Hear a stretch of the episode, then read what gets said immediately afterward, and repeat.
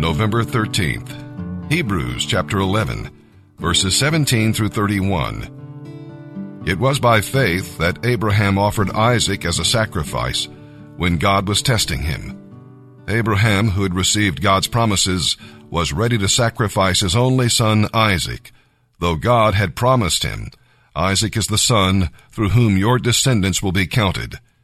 Abraham assumed that if Isaac died, God was able to bring him back to life again. And in a sense, Abraham did receive his son back from the dead. It was by faith that Isaac blessed his two sons, Jacob and Esau.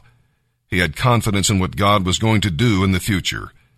It was by faith that Jacob, when he was old and dying, blessed each of Joseph's sons and bowed in worship as he leaned on his staff. And it was by faith that Joseph, when he was about to die, confidently spoke of God's bringing the people of Israel out of Egypt. He was so sure of it that he commanded them to carry his bones with them when they left. It was by faith that Moses' parents hid him for three months. They saw that God had given them an unusual child, and they were not afraid of what the king might do.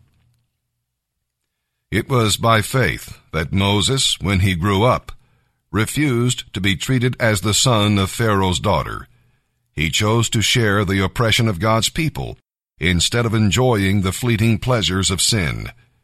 He thought it was better to suffer for the sake of the Messiah than to own the treasures of Egypt, for he was looking ahead to the great reward that God would give him. It was by faith that Moses left the land of Egypt. He was not afraid of the king. Moses kept right on going because he kept his eyes on the one who is invisible. It was by faith that Moses commanded the people of Israel to keep the Passover and to sprinkle blood on the doorposts so that the angel of death would not kill their firstborn sons. It was by faith that the people of Israel went right through the Red Sea as though they were on dry ground. But when the Egyptians followed, they were all drowned.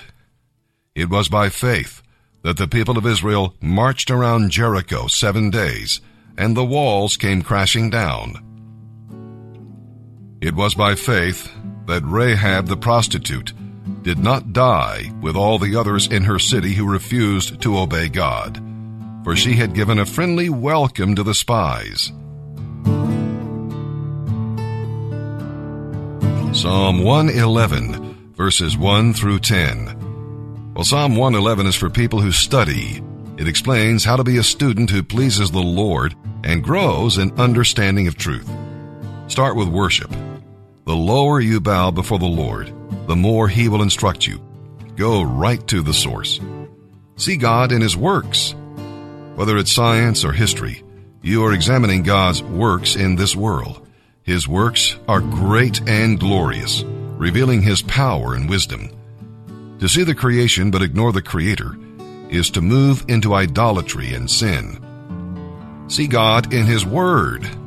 The word of God and the book of nature do not contradict each other. For the same author, capital A, wrote them both. The theories of scholars come and go, but God's word stands forever. And obey what God teaches you. The search into truth is not simply an academic endeavor of the mind. It must involve your whole person. If you are willing to do God's truth, He will teach you. Obedience is the organ of spiritual knowledge. And don't forget that all truth is God's truth, no matter what the source. God is sovereign. If you love truth, learn truth and live it. Live truth and the truth will set you free. Psalm 111, verses 1 through 10. Praise the Lord. I will thank the Lord with all my heart as I meet with his godly people. How amazing are the deeds of the Lord! All who delight in him should ponder them. Everything he does reveals his glory and majesty. His righteousness never fails. Who can forget the wonders he performs? How gracious and merciful is our Lord. He gives food to those who trust him. He always remembers his covenant. He has shown his great power to his people by giving them the lands of other nations.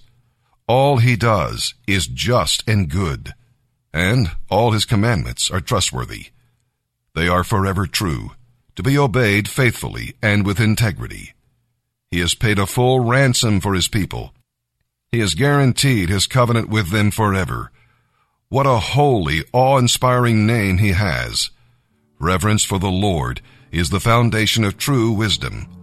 The rewards of wisdom come to all who obey him. Praise his name forever. Proverbs 27, verses 15 and 16. A nagging wife is as annoying as the constant dripping on a rainy day. Trying to stop her complaints is like trying to stop the wind or hold something with greased hands.